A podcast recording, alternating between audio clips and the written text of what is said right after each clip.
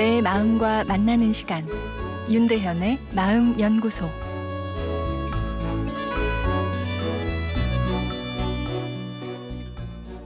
안녕하세요. 목요일 윤대현의 마음 연구소입니다. 오늘은 정보 피로 증후군에 대해서 말씀드리겠습니다. 정보가 중요한 자원이 된 현대 사회에서는 산업 구조도 정보 산업, 두뇌 산업 중심으로 변화해 가고 있어서 각 기업마다 정보화를 강조하고 있습니다. 그러다 보니 인터넷, 전자우편 등 컴퓨터를 통한 정보 업무 처리량이 폭증하고 있고 그 결과 직장인들이 심리적 스트레스와 피로감에 시달리고 있는데요. 이를 정보 피로 증후군이라고 부릅니다.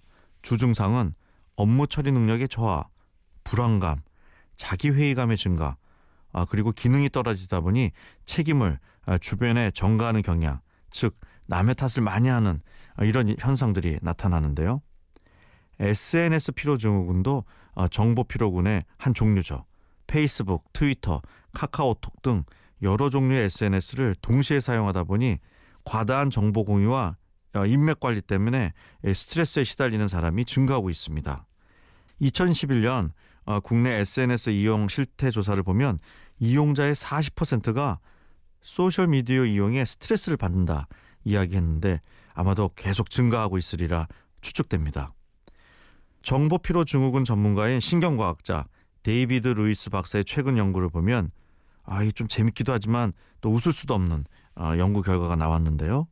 영국 직장인들을 대상으로 일상생활에서 일어날 수 있는 예기치 못한 각종 상황에 대해 인식을 시킨 후 최면을 유도해 마치 실제인 양 느끼도록 하고 심장 박동, 피부 저항 등 신체에 표현되는 스트레스 정도를 측정했습니다. 그런데 결과를 보니 휴일에 핸드폰에 찍히는 상사의 전화번호가 고공 번지 점프나 자동차 사고보다 더 두렵다는 결과가 나왔는데요. 루이스 박사는 직장에서 별 생각 없이 보낸 메시지도 앞에 상사, 업무라는 꼭지가 붙어오면 사람들이 극심한 스트레스를 받는 것으로 확인됐다고 어, 이야기했습니다.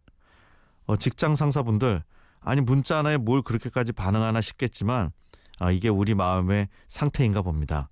우리 마음은 타인과의 연결도 원하지만 혼자만의 자유를 느끼지 못하면 또한 힘들어 합니다.